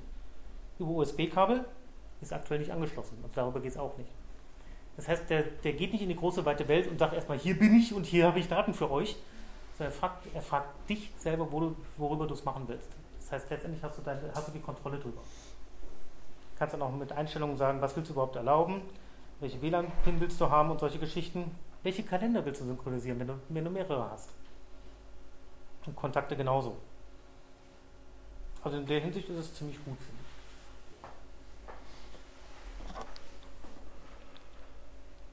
So, was haben wir noch als Themen? Ganz generell, andere Synchronisation sollte man erst gar nicht an- anschalten, weil sonst könnten ja doch irgendwann mal Daten einfach raus, rausgehen und man merkt es gar nicht im Zweifelsfall. Wenn man ein neues Konto macht, was dann sagt, ja, ich möchte alle Daten sehen, man überliest das aus Versehen und lässt es zu. Und das Konto sagt dann gleich, ja, in vier, vier Stunden synchronisiere ich mich. Dann, dann sind vier Stunden später alle Adressdaten irgendwo anders. zusätzlich. Also nicht, nicht verloren, sondern einfach nur zusätzlich weg. Äh, dort. Verschlüsselte Kommunikation, wo wir es vorhin schon von WhatsApp hatten. Die Idee ist, nicht zu verschlüsseln unbedingt, wer mit wem redet, sondern den Inhalt der Kommunikation. Und im Idealfall auch dafür zu sorgen, dass die beiden sich sicher sind, dass nur sie beide reden. Und nicht jemand dazwischen ist, der zuhört. Generell, wenn der Vortrag zu, zu lange wird, einfach sagen, ich kann auch aufhören. Und wenn, ich, wenn es zu viele Informationen werden, einfach sagen, ja? Es ist immer noch ein Experiment. Wir wissen nicht, wie viel Information geht und wie viel nicht. Momentan haue ich einfach mit Info drauf. Wenn es zu viel wird, einfach sagen. Ähm, Threema ist ein Programm, was explizit gemacht wurde, um verschlüsselte Kommunikation zu, zu erlauben. Und der Vorteil ist, man kann dort, ähm, man muss dort nicht sein Adressbuch hinschicken, damit, die, äh, damit diese Leute ein, äh, einen verbinden können mit anderen Leuten, die auch Threema haben. Also Freema ist sowas wie WhatsApp. Ja, ist letztlich ein sicher. WhatsApp- WhatsApp-Ersatz, wenn man so will. Aber es ist nicht kompatibel. Also man kann nicht, WhatsApp, man kann nicht mit WhatsApp-Leuten über Threema äh, reden. Was man machen kann, ist in, der, in dieser allerersten Version erstmal sein Adressbuch haben von Leuten, die Threema haben oder von denen man glaubt, dass sie es haben. Man sieht hier grüne Punkte, rote oder gelbe Punkte. Gelbe Punkte heißt, die, das, das Programm hier drauf hat diesen Namen im Adressbuch gefunden, WhatsApp. Kann damit aber nichts anfangen erstmal. Sie weiß nur, es ist da. Mhm. Ähm, Stefan Schlott hat drei grüne Punkte, heißt, hat den Namen gefunden und hat mir oder Stefan hat mir bestätigt, dass er derjenige ist, der, der sich dahinter verbirgt. Der Vorteil hierbei ist, bei diesem Freema, das wird über die Applikation selber gemacht. Die App hier drauf, um jemanden, sagen wir mal, zu bestätigen, müssen die beiden sich treffen. Mhm. Irgendwie. Und dann, wenn die beiden sich treffen, halten sie so einen QR-Code äh, sich gegenseitig in die Kamera. Der QR-Code hat äh, eine bestimmte Identifikationsnummer quasi drin, die bestätigt, dass dieser Kontakt die Person ist. Also sprich, wenn Stefan zu mir kommt und sagt, ich habe diesen QR-Code und ich diesen scanne, dann weiß Threema, das ist wirklich Stefan. Das heißt, ich muss mich einmal mit dem treffen. Genau. Einmal muss ich mich mit dem treffen. Ist letztlich ein Web of Trust. Ich muss vertrauen, dass die Person, die vor mir steht, wirklich die ist, die sie vorgibt zu sein. Ist aber besser, als wenn ich nur eine E-Mail-Adresse hätte oder so. Es ist halt wirklich Ja. diese eine Person. Ab dann Wissen zwar alle Leute, oder weiß zwar der Server, es gibt, diese, es gibt zwei Personen, die irgendeine Ident- Identifikationsnummer haben. Nämlich die, die da irgendwo drin steht. Aber in dieser Nummer steht nicht der Name, stehen auch sonst keine anderen äh, Kontaktdaten. Sondern nur, es ist diese Ident- Identifikationsnummer. Damit können die beiden dann miteinander reden. Und zwar verschlüsselt. Diese ganze Verschlüsselung macht, das, macht die Software selber. Muss ich mich um nichts kümmern. Drin. Und heißt letztendlich, wenn ich mit jemandem reden will, dann gehe ich da einfach hin. Dann sieht das so ähnlich aus wie bei, wie bei WhatsApp. Ich weiß nicht, wie bunt das jetzt ist. Aber links, rechts, links, rechts, links, rechts Mhm. ist genauso. Mhm. Insofern einfach zu nutzen. Man muss einmal sagen, wer ich Treffen, bin. Aber das Treffen ist halt. äh, Das Treffen muss man halt einmal also machen, klar. In unterschiedlichen Aber, Städten und Ländern. Ähm, macht für die Verschlüsselung also, oder macht für die Unterhaltung erstmal nichts aus. Mhm. Man kann sich auch problemlos mit den Leuten unterhalten, die man nicht so authentisiert hat. Ach so. Mhm. Der Knackpunkt ist, mit der Authentisierung weiß ich einfach ganz gesichert, das ist Er diese Person. wirklich, ja, das- Aber die Verschlüsselung und so weiter läuft schon vorher. Mhm. Die ist davon unabhängig. Okay. Also ich habe da eine Person, die hat aus Versehen ihr ganzes Zeug gelöscht, was das angeht, Dann hast du drei. Und hatte, mit der unterhalte ich mich trotzdem die ganze Zeit. Also sie hat das Ganze neu installiert und dann eine neue äh, ID bekommen. Aber es funktioniert. Es tut. Ja, genau. Wir müssen eins zu eins. Sonst gegenseitig den. Heißt Streamer ist relativ neu, ich glaube ein halbes oder ein ganzes Jahr alt gerade. Gibt es für iOS und Android. Mhm. iOS schon länger, Android jetzt seit einem halben Jahr. Kommt aus der Schweiz, also nicht ganz so weit weg und die haben recht gute Leute, was Verschlüsselung angeht. Also kann man sich halbwegs sicher sein, dass es nicht unbedingt auf amerikanischen Servern landet, egal, egal was, über, was da übertragen wird. Ist Viber genauso wie WhatsApp, also von der Ja. Durchlässigkeit, sage ich mal. sagen wir mal, es verschlüsselt die Daten nicht. Mhm. Also es mag nicht die Daten absaugen oder so, es aber es macht die Kommunikation genauso. Also, und, ähm, also das, das, das ist äh, ein bisschen strenger als WhatsApp so von Okay. seinem Verfahren. Also so hat es Ja, okay. Ja. Kenne ich jetzt nicht so, so ja, genau, kann ich aber ja, nicht sagen. Ja, es ist auch irgendwie ganz. Ja. Jo. Das zum Thema der generellen und der verschlüsselten Kommunikation Mail Mhm. kann man natürlich auch verschlüsseln. Wem sagt PGP was? Den meisten nicht. Gut. PGP ist eine Verschlüsselung, die seit knapp 20 Jahren existiert, das Programm. Pretty Good Privacy steht, heißt das. Oder dafür steht's. Und wird für Standard-E-Mails verwendet. Da gibt es dann für, die, äh, für, die, für viele Mail-Programme gibt es sogenannte Erweiterungen. Für Thunderbird heißt das Ganze Enigmail. Und darüber kann man dann Mails verschlüsseln. Mhm. Recht komplexes Verfahren, wenn man das Ganze mathematisch anschaut. Die Theorie ist, ich habe, ich, als ich persönlich habe einen Schlüssel, teile den in halt zwei Hälften. Einen behalte ich für mich, den darf niemand sonst sehen. Die andere Hälfte gebe ich allen anderen. Mit Hilfe dieser anderen Hälfte können die Leute was so verschlüsseln, dass nur ich es lesen kann. Das ist die Idee, Idee dahinter. Das heißt, jeder kann mir irgendwas schicken, aber nur ich kann es lesen. Ist bisher erstaunlich robust. Es gab jede Menge Angriffe gegen das System und keiner davon hat funktioniert bisher. Also kann man sagen, für, für normale Verschlüsselung ist das durchaus sinnvoll. Nachteil ist, alle Leute müssen erstmal diese eine Hälfte meines Schlüssels haben. Müssen sie sammeln, letztendlich. Geht, funktioniert, gibt es entsprechende Server, die dann diese Schlüssel anbieten. Ist halt ein Aufwand, das erstmal einzurichten, aber es geht. Und es gibt unter Android auch Mail-Programme, die damit umgehen können.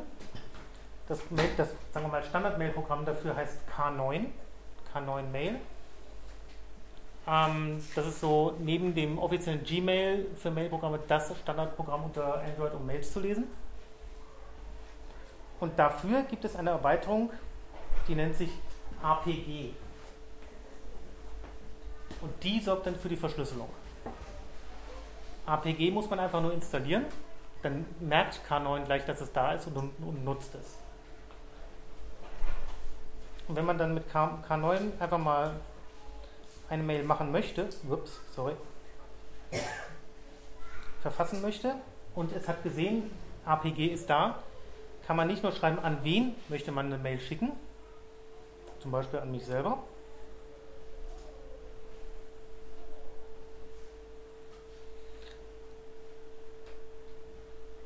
Und dann kann ich gleich sagen, ich möchte die Mail signieren, für sowas wie eine Unterschrift setzen, oder ich möchte sie verschlüsseln, oder beides.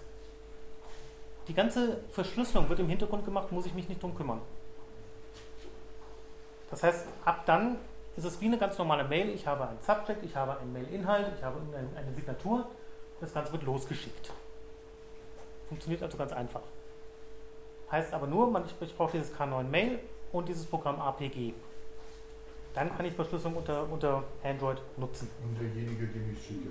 Der muss auch. Genau, der muss natürlich ent entsprechendes haben. Der Vorteil ist, ich, der Vorteil ist, ich muss nicht K9 oder APG haben. Ich kann auch mein Thunderbird dafür nutzen und dann dort die Erweiterung Enigmail haben. Unter Outlook gibt es auch eine entsprechende Erweiterung.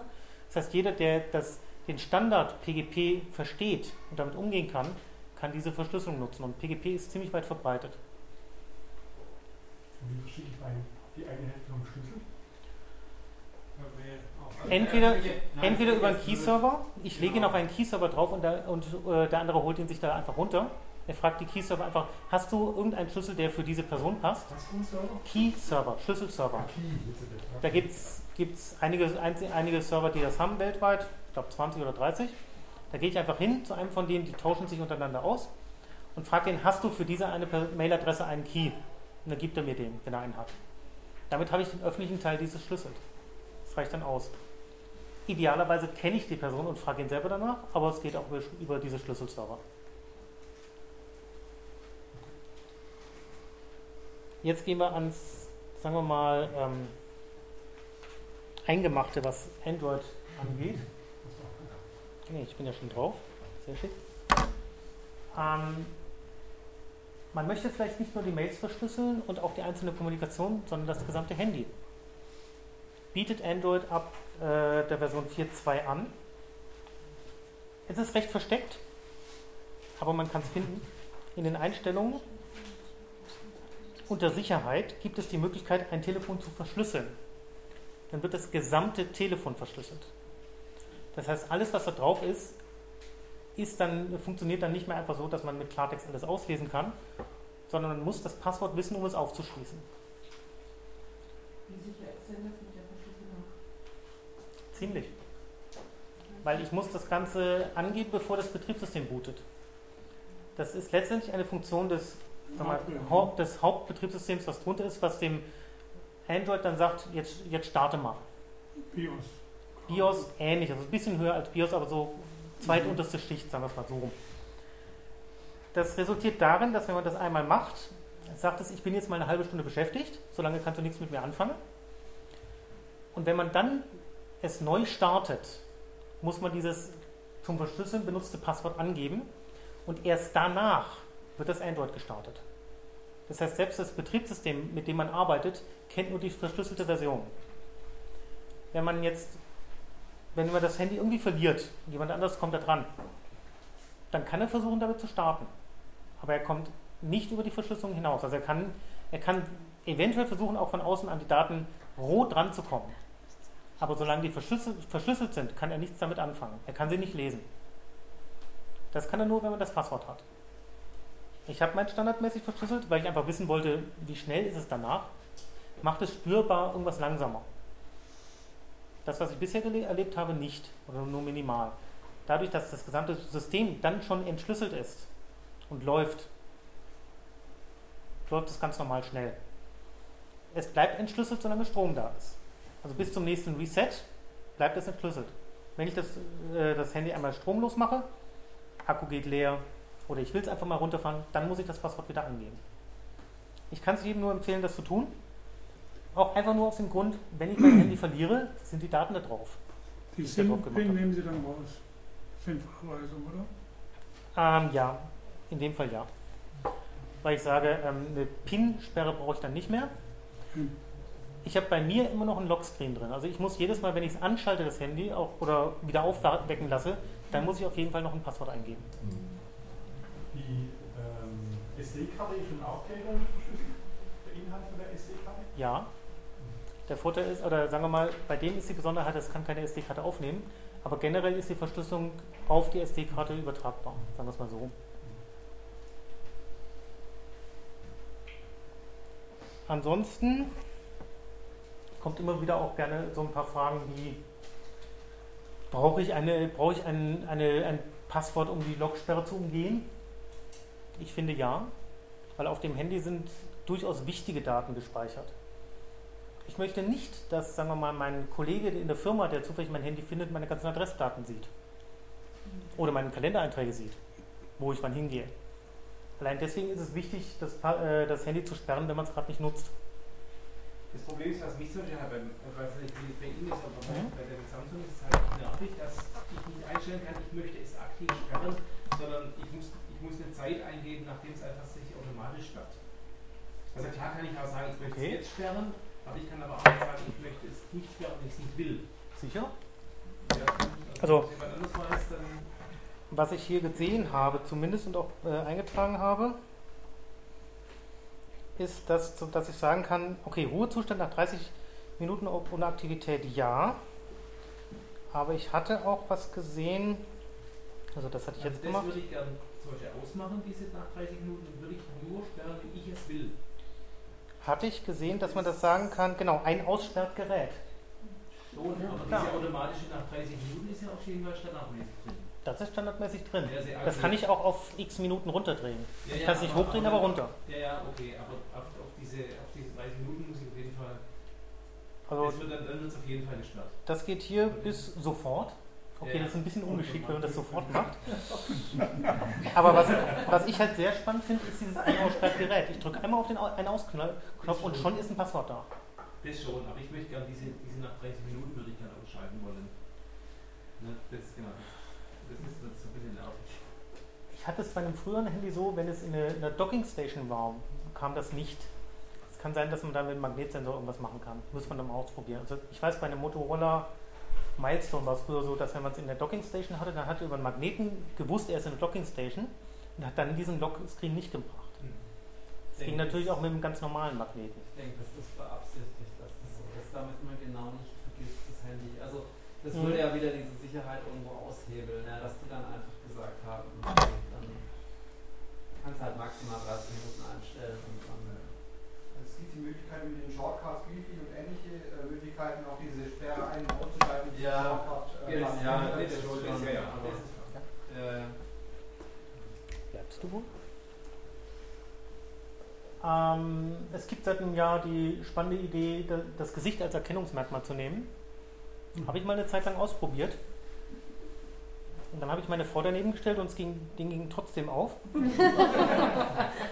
habe ich beschlossen, kurze Haare reichen als, äh, als Entscheidungsgrundlage nicht aus.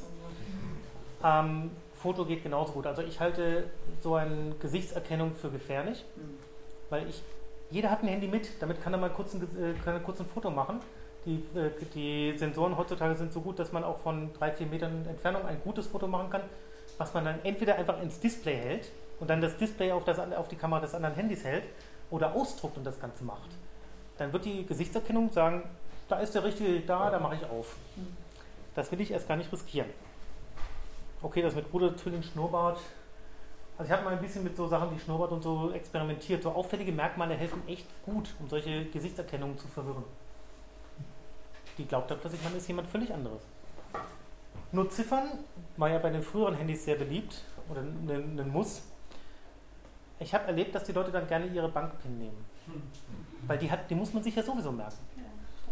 Halte ich demzufolge auch für eine schlechte Idee. Besonders wenn jemand das mitliest und, oder sieht, wie man da gerade die Pins eintippt, um sein Handy freizuschalten und dann weiß, wie meine Bankpin ist. Nicht gut. Die Muster, die hatte Android ja als erste quasi gemacht, sowas überhaupt, mit so Mustern, dass man es mit dem Muster aufmachen kann. Ist eine schöne Idee. Ist mal was, was anderes, was man sich anders merken muss als Buchstaben oder Zahlen. Und von der, von der Idee her sehr schön. Das Dumme ist, auf diesem Glas sieht man das. Wenn man das öfters macht, sieht man, da sind irgendwie so da, da, da, da die ganzen Wischbewegungen, weil das Fett aus den Fingern einfach hilft. Ja, aber jedes Mal putzen, wenn es aufmachen. Das ist irgendwie schwierig. Das Und macht, die man, macht man nicht immer. immer Schwierig, nur umständlich, aber Ja. sicher. Richtig, aber es macht halt nicht jeder. Und deswegen sage ich dann lieber irgend- irgendwas, was ich tippen muss, weil tippen tue ich öfters auf dem Handy, dann verwischt das eher.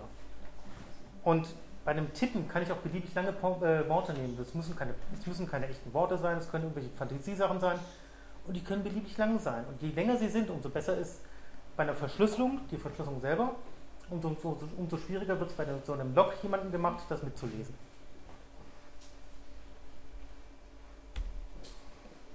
allgemeine Ratschläge generell für solche Smartphones. Da drauf sind echt wichtige Informationen. Wenn die verloren gehen, das kann einem echt wehtun. Deswegen immer ein Passwort nutzen, Fotolog nicht unbedingt und Verschlüsselung des Handys so weit wie möglich nutzen und aktivieren. Sie tut nicht weh, außer dass man am Anfang einmal ein anderes Passwort eingeben muss. Wie man merkt, ich komme so langsam zum Ende. Meine Stimme und des Vortrags angefragte Probleme habe ich größtenteils schon äh, jetzt angesprochen. Also ich hatte einfach die Stadtbücherei gebeten, wenn Leute sich anmelden, dazu zu sagen, sie sollen gerne schon mal Fragen einschicken. Einen Teil habe ich schon beantwortet, negativ oder nicht. Ähm, Synchronisation mit Outlook macht Probleme. Man kann die App Business Kalender nehmen, die soll angeblich da recht gut sein. Das ist das, was ich vorhin mal ein bisschen ausprobiert habe. Bei mir hat es funktioniert, aber ich habe auch kein Outlook als Gegenstelle genommen. Aber es war erstaunlich einfach, muss ich sagen. Umweg über Google Kalender geht immer. Und sobald es bei Google Kalender ist, kann das Android auf jeden Fall damit umgehen. Ist die Frage, ob man das möchte. E-Mails auf dem Smartphone empfangen. K9 ist dafür, wenn man nicht Gmail nutzt, die Standardapplikation. Sie ist mächtig.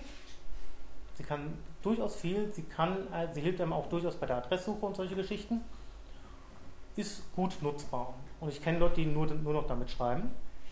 Ich finde es etwas anstrengend, mit Touch, äh, mit, nur mit Touchscreen zu arbeiten, aber gut. Es gibt Leute, die können das deutlich besser als ich. Fotos empfangen, anschauen, versenden. Empfehle ich direkt über, den US, über das USB-Kabel zu machen. Wenn man das Handy an den Rechner ranhängt, über USB, sieht das Ganze aus wie ein Laufwerk. Und darüber würde ich, oder darüber mache ich meine ganzen Fotos vom Handy auf den PC und von dort aus verarbeite ich es weiter, wie ich es haben will. Sortiere es entweder einfach nur weg oder schaue es mir nochmal in einer größeren Auflösung an oder sowas. Ich würde dafür einfach keine ex- extra Software nutzen zum Synchronisieren. Ich, ich kopiere es mir runter und dann weiß ich, es ist auf meinem Lap- Laptop drauf Mhm. oder auf meinem Desktop. Überspielen von CDs auf Handy fand ich eine spannende Frage. Ist nicht so einfach. Wer nutzt heute noch CDs?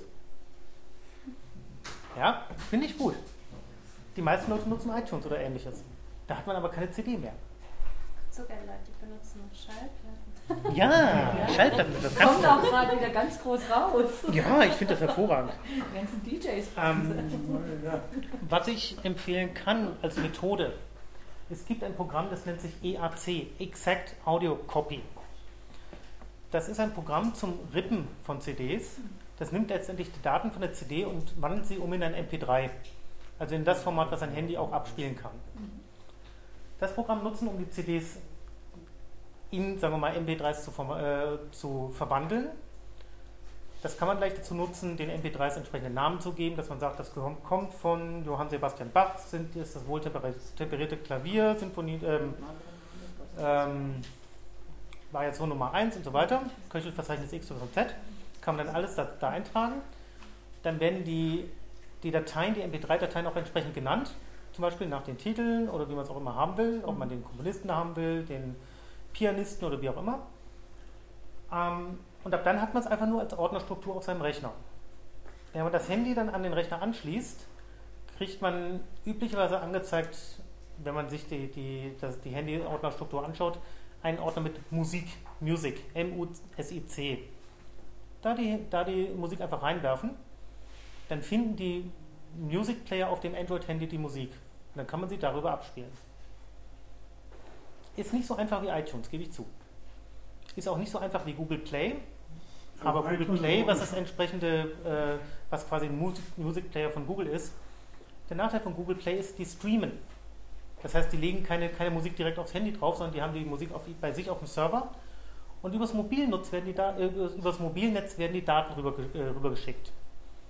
Das kann echt teuer werden, wenn man äh, keinen großen äh, Datenvertrag hat. Weil wenn man da, sagen wir mal, zwei Stunden Musik hört, können das durchaus 50 bis 60 MB an reinen Daten sein, an Musikdaten. Kann ich hier in Deutschland nicht wirklich empfehlen. Deswegen bin ich immer der Meinung, lieber die, die Musik lokal auf dem Handy haben, zum Beispiel über, über EAC so draufgepackt, äh, so kopiert und dann äh, rüber kopiert und dann mit einem normalen Mu Music Player einfach abspielen. Aber das ERC ist ein Windows-Programm. Ne? Das, ist das EAC ist ein Windows-Programm. Exact Audio Copy. Das kann nicht nur MP3, das kann auch andere Formate und ist sehr, sehr flexibel und sehr stark konfigurierbar. Und ich habe festgestellt, es kann auch mit sehr vielen CD-Playern, also diesen eingebauten Dingern umgehen und findet da auch Möglichkeiten im Zweifelsfall kaputte Sektoren und sowas von CDs auch mal zu überspringen und solche Geschichten. Mhm. Also es ist sehr gründlich, sagen wir es so. Sie Ich hatte auch eine Frage gestellt, die taucht jetzt hier nicht auf. Die anderen sind beantwortet.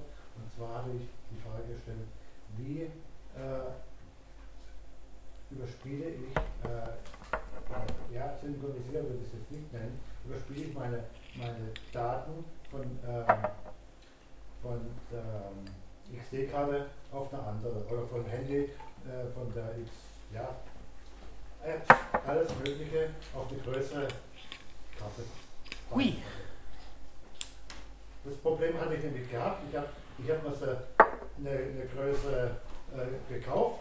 Auf der, auf der äh, kleinen äh, war alles drauf. Dann habe ich mal ein, einfach gedacht, jetzt kopiere ich das Ganze, das Ganze zurück. Dann hat er natürlich die ganzen Apps hat er vergessen. Beziehungsweise äh, 50% der Apps hat er nicht mehr gefunden, weil es nicht mehr äh, Das- installiert waren. Das Problem ist, bei den Apps geht es darum, dass das Handy gewechselt wird oder die SD-Karte. Nur die SD-Karte. Also man kann Es gibt- natürlich Es gibt äh, die verschiedene Szenarien. von der SD-Karte wieder zurück äh, aufs Telefon, aber je nach, dem, nach äh, Anzahl der Apps ist natürlich die, das Telefon oder die, Internetseite. Ich kann mir gerade verschiedene Szenarien vorstellen, warum es nicht funktioniert hat. Ähm, das erste wäre, dass die SD-Karte sich mit einem anderen Namen meldet und sie deswegen als neu angesehen wird. Dann sagt, dann sagt Android erstmal, da ist eine neue SD-Karte, die Applikationen, die, die da drauf sind, denen vertraue ich erstmal nicht. Dann Aber sind die für, ja, wie gesagt, 50 Prozent, äh, kein Problem.